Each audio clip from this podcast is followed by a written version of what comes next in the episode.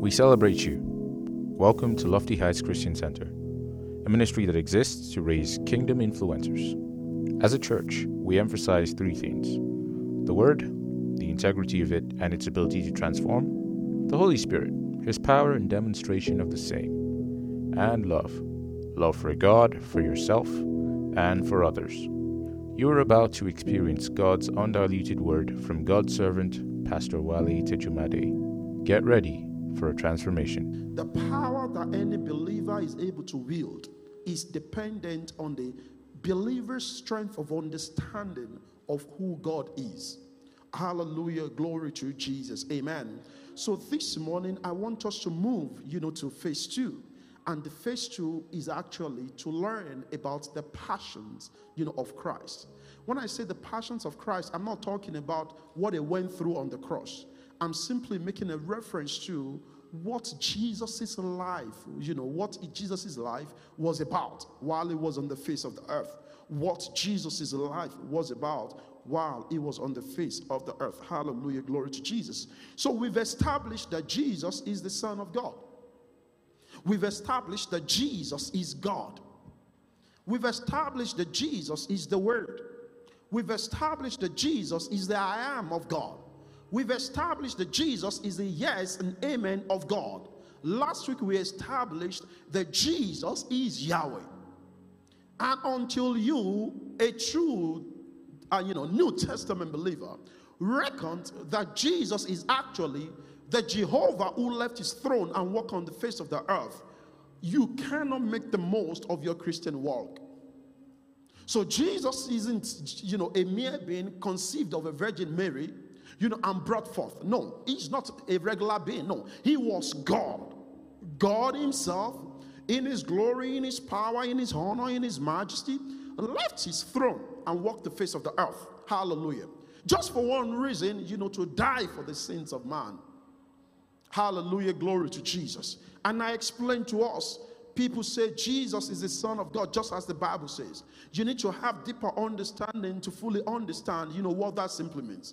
Jesus, as the Son of God, simply means God in human flesh, God in human form. It's as simple as that.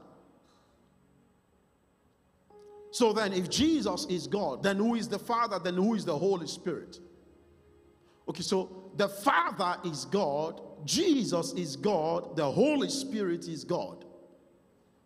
Hallelujah, glory to God. Did you hear me?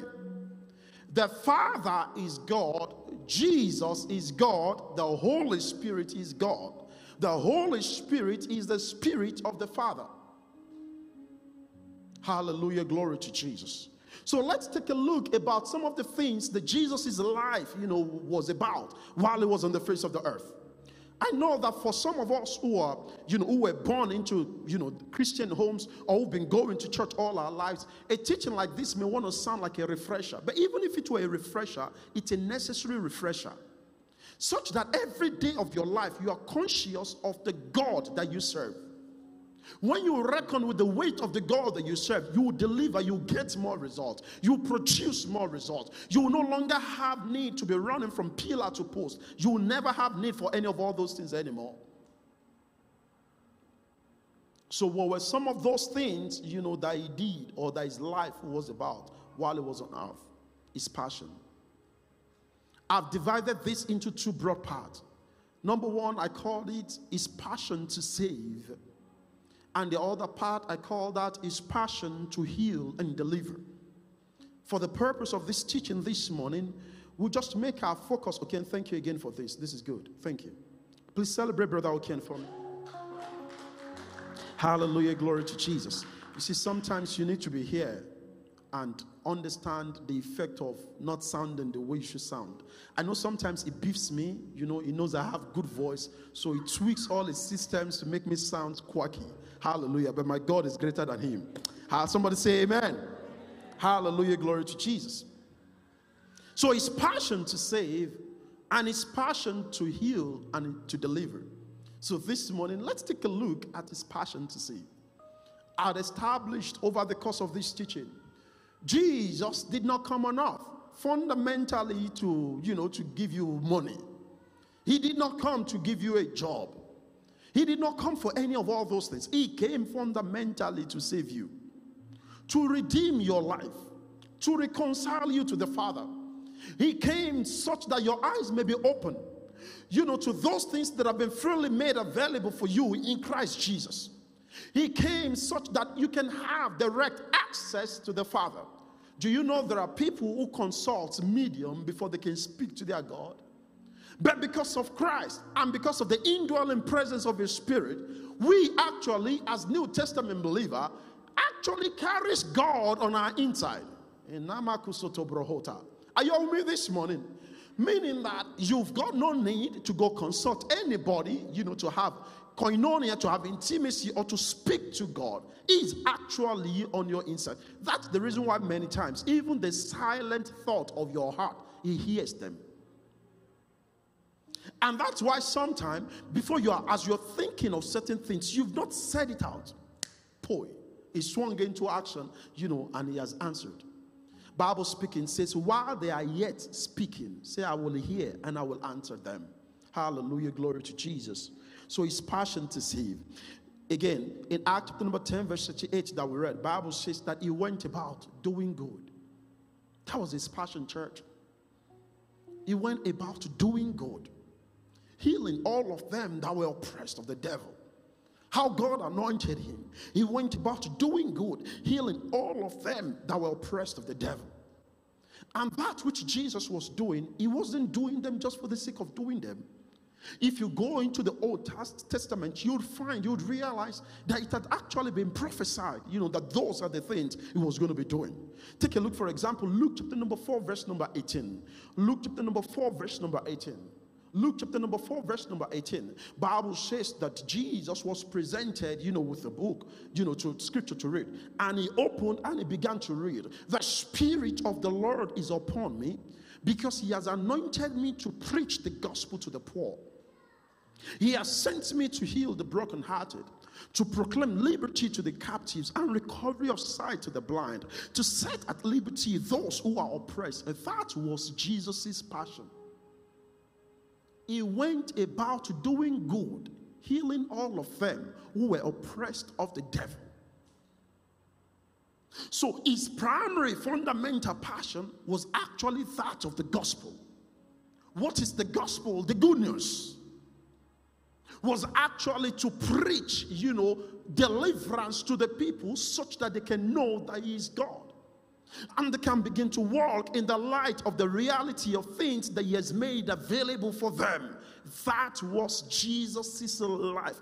That was what His life was all about.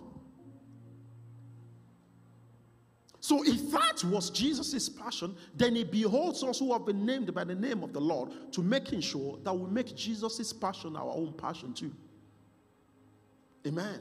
He went about doing good, healing all of them that were oppressed of the devil. He went about doing good, healing all of them that were oppressed of the devil. Jesus' life was primarily about the advancement of the Father's business, church. It was about the advancement of the business of the Father. It was about establishing the kingdom of the Lord on earth. Bible says after God had created heaven and earth and created the people, Bible says God took a look at, you know, the things that he had created. Bible says, and God was sorry that he ever made man. Then he wiped out man from the face of the earth.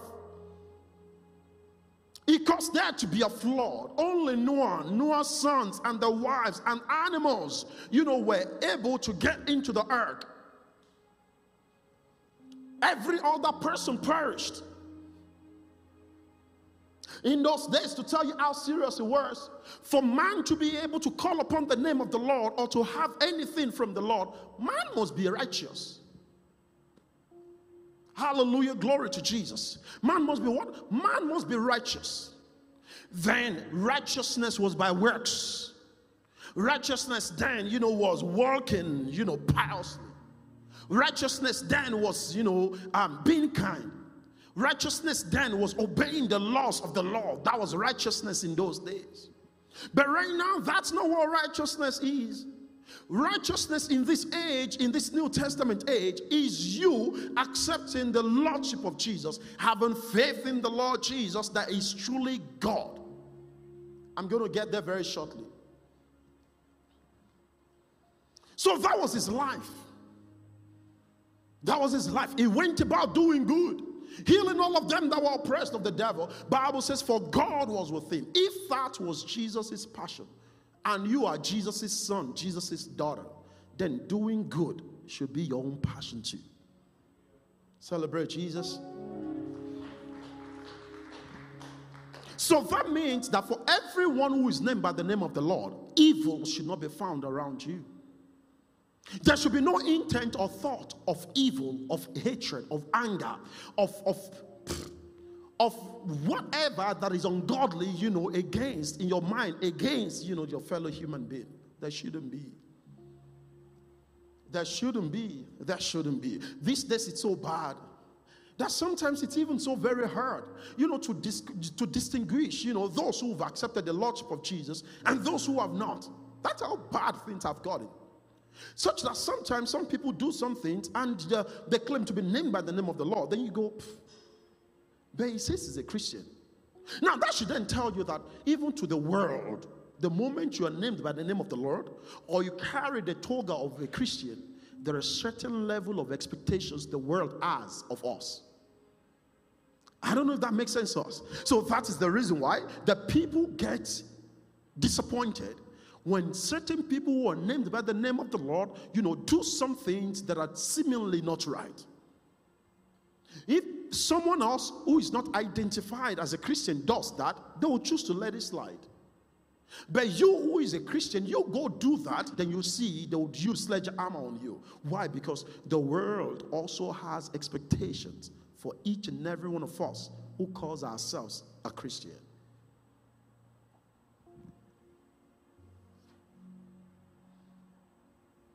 Jesus' passion was the Father's business. Jesus' life was about doing good. He went everywhere. He went everywhere. As many of them that I saw. Next week, Sunday, you'll learn more about, you know, some of the healings and the miracles that he performed, the deliverances he did. There was no one who encountered him who did not have a new song. None. None. That was Jesus' life if we are named by the name of the Lord, if we are Christians, if we are believers, if we believe He died, He rose again, then that should also be our lives. See, listen, you know, during the course of this teaching, I've been telling us why some believers, some claim to be saved, right? But yet they're not producing the fruit of salvation. It's not because they're not saved. That's the reason why someone would accept the Lordship of Jesus all right, and even, you know, be filled with the Holy Ghost, yet sometimes still find themselves, you know, vibing to Rihanna. Follow me now. That's why someone will be saved, tongue speaking, yet still being engaged or involved, you know, in pornography, in masturbation, in all of all these things. You know the reason why? It is because the mind is not being renewed. I've told us and taught us as a church. You see, salvation or the, the, the confessions of your mouth and acceptance of the Lordship of, of, of the Lord Jesus as your Lord and Savior is just one step off. There are so many other things to do.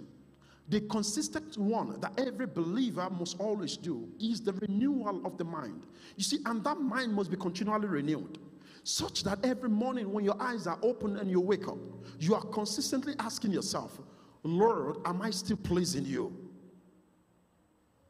Amen. Lord, am I still pleasing you? Lord, am I still living my life according to your will? This should be the desire of everyone who's accepted the Lordship of Jesus. That per second of our lives, you know, we are checking and checkmating ourselves and asking, Lord, Am I still in your will? Am I doing the right things? And if for any reason the Lord opens your eyes then seeing that, oh no, you, you, you did this this person, that was not right. You used this language of this person, that was not right. You did this one, that was not right. You are quick to go on your knees or whatever posture you want to take and plead for forgiveness of sins. But as believers, we cannot afford to live our lives, you know, like the people of the world. Why? Because in Christ Jesus, we actually no longer own our lives. We actually know our lives, you know, actually no longer belongs to us. And this was what Jesus was doing. If you take a look, for example, Luke chapter number 2, verses 41 to 50. Let me read that. Luke chapter number 2, 41 to 50. Luke chapter number 2, verses 41 to 50. You'll see what happened to Jesus when his parents began to look for him. See what happened to him when his parents began to look for him. Bible says his parents went, you know, to Jerusalem every year at the feast of the Passover. And when he was 12 years old, picture a 12 year old boy. Picture a 12 year old boy. Some of them, you know, um, who the kids, you know, who uh, ministered here this morning, some of them are around that age. Meaning that at the age of the children that we saw here, that was how old Jesus was at that time. Bible says, and when he was 12 years old, they went up to Jerusalem according to the custom of the feast. When they had finished the days, as they returned, the boy Jesus lingered behind in Jerusalem. And Joseph his mo- and his mother did not know it. So they went out. Let's say, for example, they came for Festival of Grace. And the guy was in the temple with them. And when it was time to go home, he chose not to go home. Take a look at. But supposing him to have been in the company, they went a day's journey and sought him among relatives and acquaintances. Look at. So when they did not find him, they returned to Jerusalem seeking him. They were looking for Jesus. They had thought he was missing. Now, so it was that after three days, they found him where? In the temple. They found him where? In the temple. This is one of the reasons why, you, you know, for someone like me, it's tough to believe. You know, people who claim to be indeed believers, Christians, yet have no appetite to being in God's house. Nothing should keep a believer, a genuine believer, on his bed or a bed on a Sunday morning. Nothing except, of course, you're physically indisposed. But you know, this idea of from Saturday we begin to think, um, should I go to church tomorrow or should I not? Mm, I'll just I'll just watch online. No, that's not God's desire. The one who saved you, the one who died for you, the one whose name by which you were named did not live his life that way. Bible says he was found in the temple, sitting in the midst of the teachers, both listening to them and asking them questions. Both listening to them and asking them questions. 47 says, And all who heard him were astonished at his understanding and answers. Give me the next verse. So when they saw him, they were amazed. And his mother said to him, This is where I'm going. Son, why have you done this to us? Look, your father and I have sought you anxiously. 49. And he said to them, that was Jesus, said to his spirit, Why did you seek me? Did you not know that I must be about my father's business? Why did you seek me? Why are you looking for me? When I'm not found, when you can't see me, I'm about the Father's business. Because why?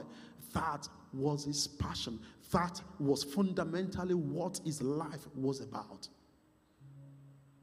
Can we say same of ourselves?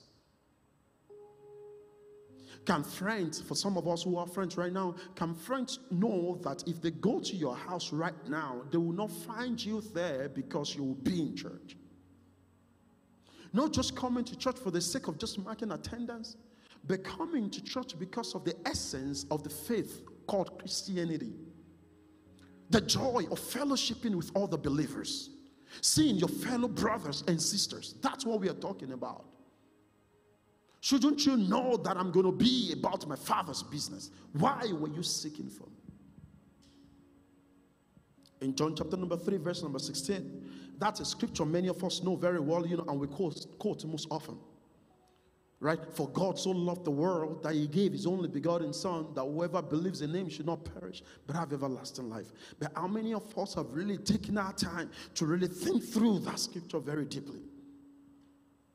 The 16th chapter of the book of Mark, from verse number 15, Jesus speaking to the people, say, Now go into the world and preach the gospel to every creature baptizing them in the name of the Father, in the name of the Son, and in the name of the Holy Ghost. Yeah, whoever believes and is baptized shall be saved. The one who does not believe shall be condemned. For how many of us, can you give me that Mark 16, 15, please? For how many of us, you know, do the reality of this word, of this, of this, of this verse of the scripture, you know, really hit home? How many of us? Take a look at the screen. And he said to them, Go into all the world and preach and publish openly the good news. That's the gospel to every creature of the whole human race. Give me the next one, 16. From 16, 17, he then began to explain the one that believes, you know, and is baptized shall be saved. Give me 16 now. Amen. 16. He who believes, who adheres to, and trusts in and relies on the gospel. Amen. And relies on the gospel and him whom it set forth and is baptized. So it's not just about you believing and you know relying on the gospel. You must believe in the one who has been sent forth, which is Jesus. And is baptized to be saved from the penalty of eternal death. But he who does not believe, who does not adhere to and trust in and rely on the gospel and him whom it set forth will be condemned. Do you know what that means? That simply means that for all of us, including me, every friend that we have, including neighbor, colleagues at work, family members, associate, and all of those, anyone who has not openly confessed the lordship of Jesus, if they die, they're going to hellfire. You see, the reality of this does not hit many of us most times. It means that, see, when people die, people mourn, right? People mourn, people cry, people wail. For the one who died without the acceptance of the Lordship of Jesus, that person is still going to die again. That's what the Bible calls the second death. But does it really hit each and every one of us? Do we really know that? That on the street, on the road, our work, our neighbors, those ones who are not, who have not accepted the Lordship of Jesus, they've not confessed to Jesus as their Lord, that if they died, they're going to hell. Think about it, church. Think about it for a second. That reality does not hit many of us because if it does, we will spend every day of our lives on the go and preaching this Jesus, this gospel, you know, to people and asking them to confess and accept the Lordship of Jesus. This is actually the reason why in, in Christendom, when a believer dies, we don't mourn. Because that person has just been translated, you know, into a place better than the place which we are. But don't we all have neighbors? I have neighbors who are not saved. How do I know they're not saved? I know they're not saved. I had colleagues at work who were not saved. Around us, there are people, tons of people who are not saved. As a matter of fact, some of you under the sound of my voice right now, you've never openly confessed Jesus as your Lord. See, and this was what Jesus' life was about that your eyes may be open, that you may know that there is a hereafter, that you may know that where He is going, by the time you will die, there is a place for you there too.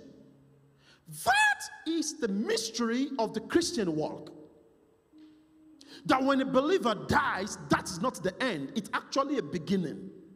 That believer has just begun to live. Because now that person would be in a place where there is no death, where there is no pain, where there is no sorrow, where there is no money, where there is no sickness, where there is no disease, where there is no lack, where there is no shame. This is why I always teach on the renewal of the mind. So even those who are named by the name of the Lord, you are consistently asking yourself, How can I become a better Christian? How can I become more like Jesus? How can I live my life in a manner worthy of this one who saved me and who died for me?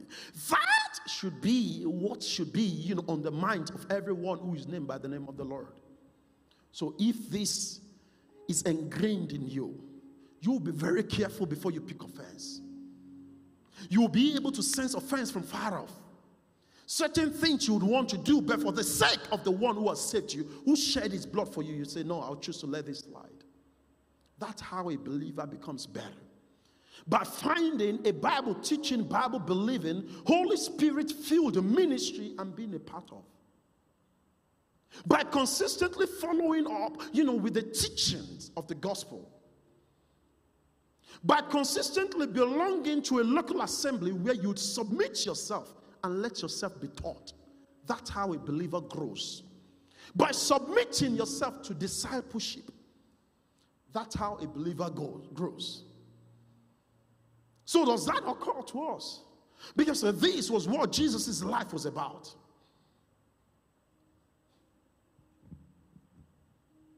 The account of Jesus' birth, death, rather, you know, according to John, taught us that Jesus, after he rose from the grave, he declared, Now all power and authority in heaven and on earth they've been given to me. Then he gave the same power and authority unto us. And then say, Go into the world and preach this gospel to every creature. Kingdom influencers, I need you to take a pause and think about John 3:16 again. Many times we've chorused it so much that it has become so colloquial, you know, to us. For God so loved the world, please display it NKJV, that he gave his only begotten Son, that whosoever believes in him shall not perish, but have everlasting life. Simple scripture.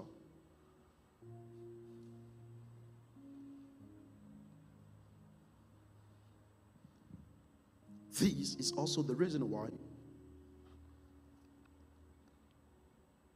the, the distinction between a believer's life and a non believer's life must be crystal clear.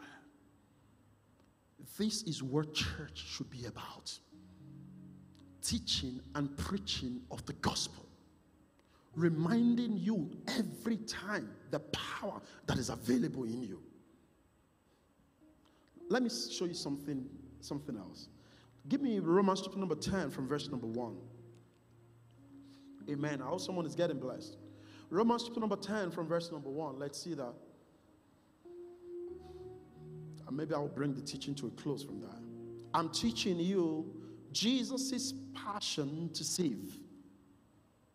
His passion to save. See Romans chapter number 10 from verse number 1. This was a letter or an epistle written by Apostle Paul to the churches in Rome.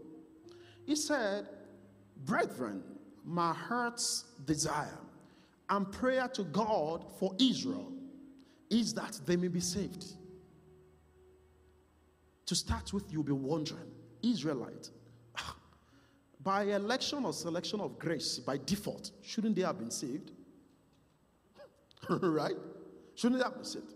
So, for I bear them witness that they have a zeal for God, but not according to knowledge. Watch what it means by that now. For they, being ignorant of God's righteousness, in other words, they don't know what God's righteousness is about, and seeking to establish their own righteousness, have not submitted to the righteousness of God. Take a hold on a second. Let me break that down a little for you. What he was saying there is they have a zeal for God, but not with the right knowledge. They were still thinking, living that, believing that righteousness would mean righteousness would be as a result of what a man does. So that's where some people who've not accepted the Lordship of Jesus, those ones who call themselves moralists, claim that because they have no negative, bad intent in their heart against a fellow human being, that they will make heaven. You cannot make heaven. See, you don't go to heaven, you don't, you don't, you don't make heaven by doing good. You make heaven by accepting the Lordship of Jesus Then when you accept the Lordship of Jesus, doing good becomes a default part of you. Did you catch that? Did you catch that? So when you accept the Lordship of Jesus, um, say, morality is not going to get you saved. We are not saved because we are, we are, we are, we are, we are morals. Jesus didn't save me because I did good to Minister Jumi. No. Bible says, For by grace ye have been saved through faith. Ephesians from chapter number two. He says, Not of works, lest any man should boast. In other words, it's the UK, you did nothing good to have earned the salvation and the assurance of, of being redeemed that you have, the assurance of heaven that you have. We did nothing. I did nothing. I did nothing to merit it. Someone called Jesus, God Himself, just took a look at me and took the fall for my sake. In that, while we were yet sinners, Christ loved us and gave Himself up for us all. So then, go back to that scripture. So, righteousness then, for this, for, um, I mean, according to this letter, Paul was saying, you don't get righteous by being moral. You don't get righteous by being Mr. Nice Guy. You don't become righteous by being Mr. Nice Woman, Miss Nice Woman. No, you don't become righteous that way. It's for they being ignorant of God's righteousness and seeking to establish their own righteousness, they have not submitted to the righteousness of God. One of the dangers of being righteous, or, or what righteousness in this sense does, is that it causes the person to carry the cloak of pride. That's the reason why a supposed believer who did nothing to become righteous before God because they do not kill, but they fornicate. They feel that the murderer is worse than them.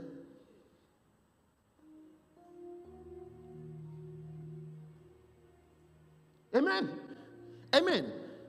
Amen. You don't drink, you are not addicted to any substance or drugs, or you don't take alcohol, but you lie like there is no tomorrow.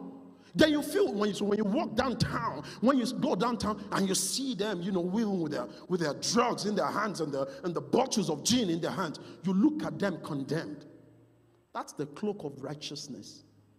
If you understand what righteousness is, you would be pity, you know, have pity on them because you would reckon your life was once like that before Christ came into the picture. You may not have been drunk, but there was no one who was born holy.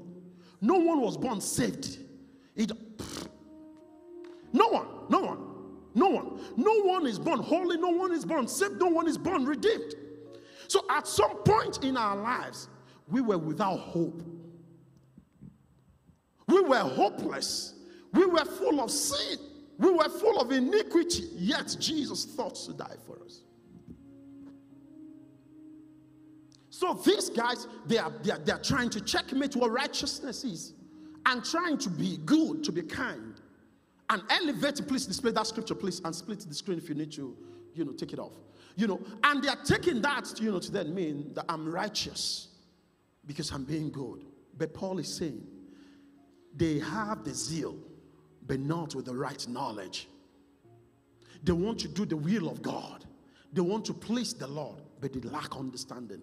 This is still the state of so many believers across the world till date. Let's move on. Four, for Christ is the end of the law for righteousness. To who? To everyone who believes. Christ is what? The end of the law for righteousness for everyone who believes. So that law that says that you must be this, you must be this, you must be this, you must be that, that law that talks about righteousness, that law that gives you the capacity to weigh who is righteous and who is not righteous. Paul is saying Jesus is the end of that law. Meaning that we no longer judge a man righteous by what they do and what they are not doing. Give me the next verse. For Moses writes about the righteousness which is of the law. The man who does these things shall live by them. Six. But the righteousness of faith speaks in this way. Look at the righteousness, the way the righteousness of faith speaks. Do not say in your heart, Who will ascend into heaven? That is, to bring Christ down from above. Or who will descend into the abyss? That is, to bring Christ up from the dead. Look at it. But what does this say? The righteousness of faith he says, The word is near you, in your mouth and in your heart. That is the word of faith that we preach. This is what it means to be righteous. That the word, go back to eight, please. That the word is near you, in your mouth and in your heart. Which one? That is the word of faith which you preach. Hold on a second. Take a look at a colon there. I'd explain to you. When you're studying the Bible, there is no mechanical accuracy that is there as an error. Your understanding of English, the lexicon, the mechanical accuracies, and all, has a lot to do with the way you comprehend the reading of the Bible. If you do not understand when to pause, when to, you know, use semicolon, you know, understand what, what colon does and all of all those things, you will miss it. So now, the next um, verse explains further everything here. See what that next verse is. This is righteousness, church. See after me, this is righteousness. That if you confess with your mouth, is passion to save. That if you confess with your mouth, not meditate in your heart. You know how some of you sometimes, when we're praying and asking those who want to accept the Lordship of Jesus to get up, you know you're not saved. You've never openly confessed Jesus as your Lord. Then you begin, mm, mm, mm, no, you're not saved. Paul is saying, you've got to confess with your mouth. That if you confess with your mouth the Lord Jesus and believe in your heart that God has raised him from the dead, what's going to happen to you? You will be saved. So, what makes a man righteous is not what a man does. These are some of the things that Jesus came to correct. That was why they could say to him that he shouldn't have gone into a taxpayer's house because the taxpayer was not holy. Jesus' presence know, on earth was not to abolish the law. That's the, you know, the Ten Commandments and all of all this is no. It was to sum up the law in one thing, which is what? Love. Which is love. So this was where, I mean, if you have heard you know, sometimes people, when they, and I'll be bringing the teaching to a close now. Sometimes people, when they, you know, I don't know, maybe I should say tired of God or trying to justify a sin, then they go, the quote, um, they go ahead and they quote, after all, our righteousness is like a filthy rag. How many of you have heard that? It's balderdash. You know, um, nobody holy pass, so Nobody holy pass. Are you trying to be right? After all, our righteousness is like a filthy rag. In other words, we are not worthy of the Lord. If I were not worthy of the Lord, Jesus wouldn't have had to die. Shout. Did you catch that? If I were not worthy, Jesus, He died that I may become worthy. He died so I may become worthy. He is the reason why I can lift my hands up unto heaven and I can declare, I cry, Abba Father, hallowed be your name. Hallowed be your name. Hallowed be. I cry, Abba Father. I cry, Abba Father. Hallowed, hallowed be. Hallowed be your name, O God. Hallowed be your name. Take it one more time. And make sure you're crying from your heart. I cry, Abba Father. Cry, Abba Father. Hallowed be. Hela boy. Masu braha tekeriya raba. Hallowed be name. Hallowed be your name. So, you know, stop that. Every time you're going to church, you're going to church. Every time you are giving, you are giving. Your righteousness is like a filthy rag. Invite them to lofty height. They must have been attending a place where the word of the Lord is not taught. You hear me now? You hear me now? So, your righteousness, the righteousness that you have in Christ, it's not like a filthy rag. Hmm, no, no, no, no. Moses could have carried the righteousness you know, that is like a filthy rag. But Jesus came to shred that rag. Jesus came to do what? He came to shred that rag. So no believer should ever say, you know, your righteousness is like a filthy rag. No, that's that's not that's not that's not right for a New Testament believer. The ones who lived before Jesus died, before Jesus walked on earth and Jesus died, they could say that, but not you and I. Because right now, your righteousness, I'm righteous not because I'm moral, not because I'm kind, not because I'm good. I'm righteous because I confessed Jesus as my Lord and I have faith in Him that is indeed God. That's what makes me righteous. You saw it. Jesus came, Romans chapter number 10, from verse number 1. Jesus came to abolish the righteousness of law. Jesus is the end of the righteousness of law. So, what am I speaking? This speaks of freedom. So, no believer should ever be found be, be bound. Hey. No, no, no. You should not be walking in condemnation. You know, some of you who thinks that the reason why um, your life is going the way it's going, it's because of some things you did in the past. You know, God has just not forgiven me. You know, that's why He's punishing me now, but I will suffer it out. You don't attend this church. Hallelujah. You hear me now? So you think that because of the things that you did prior to coming to Christ, is the reason why you're suffering, then you think about it. Reason up. So, does that mean Jesus died in vain? Think about it. Isn't it joy to knowing that your righteousness is of the faith and not of works? So, I'm not trying to do good. You hear me, mom? You're not trying to be nice. You're not trying to show kindness, my brother.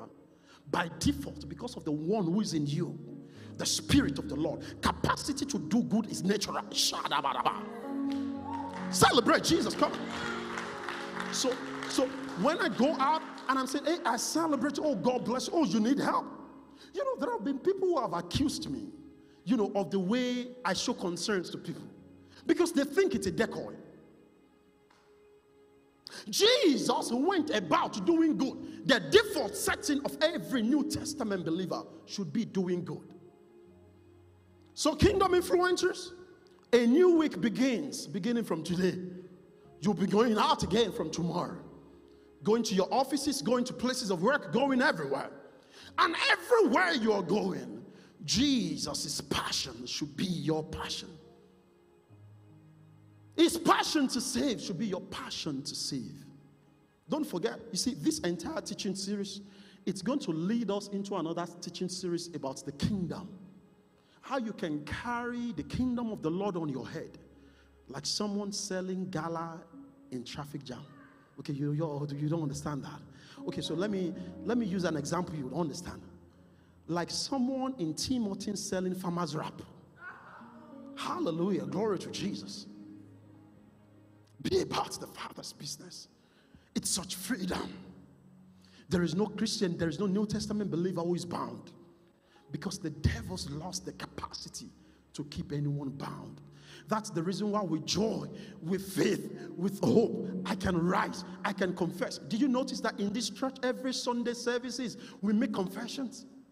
We make confessions. We make confessions.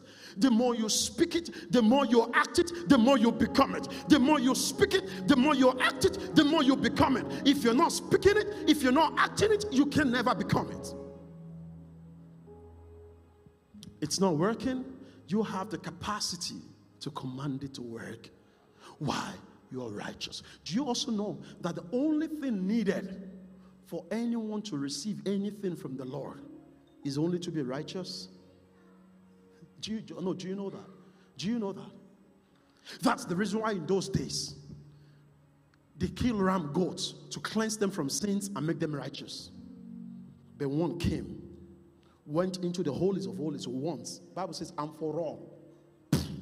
And that's the end. It doesn't matter how sinless that person is, there is no need for anybody to die again. You see, those of you who are singles, you know, your guy or your babe will be telling you, you know, ah, I'll, I'll die for you, I'll die for you. It's a lie, it's not Jesus.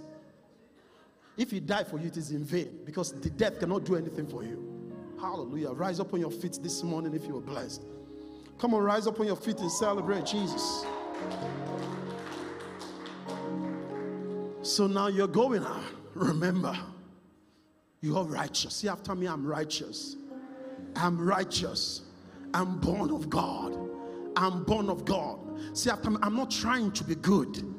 I'm not trying to be a good girl. I'm not trying to be a good guy. I'm not trying to be nice. I'm not trying to be kind. Being kind, being nice, being good is a default setting in me because of the indwelling presence of the Holy Spirit. So I do good always in the name of Jesus. Amen. If you receive that word this morning, celebrate Jesus. Come on, celebrate Jesus. If you're a righteous soul, celebrate Jesus. Have your seat in the Lord's presence this morning. At Lofty Heights, we don't like bringing our services to a close without giving someone an opportunity to have a relationship with the Lord. You read it. That if you confess with your mouth, you know that Jesus is Lord. Says, with the heart, man believes, but with the mouth, confession is made unto salvation. Or maybe you've never done that before. This is your opportunity. All eyes closed and all eyes bowed. You've never opened, confessed Jesus as your Lord. This is your time. This is your time. See after me, dear Father, thank you for the gift of your Son Jesus. Thank you for the salvation of my soul. Thank you for leading me to this church this morning. I believe, Lord Jesus, that you died and that you rose. I believe, Lord Jesus, that you are God, and I declare I am redeemed. I declare I am redeemed. I am saved. I am yours from this moment and even forevermore. There is no fear in me. There is no unrighteousness in me. The devil's got no power on me. The devil's got nothing on me because I've got everything on you. In the name of Jesus. In Jesus' mighty name. If you receive that, would you celebrate Jesus this morning? We trust God that this ministration blessed your life tremendously. Do share your testimony and experience with us by emailing us at hello at myloftyheightsglobal.org. For more life transforming messages from our ministry, please visit and subscribe to our YouTube channel.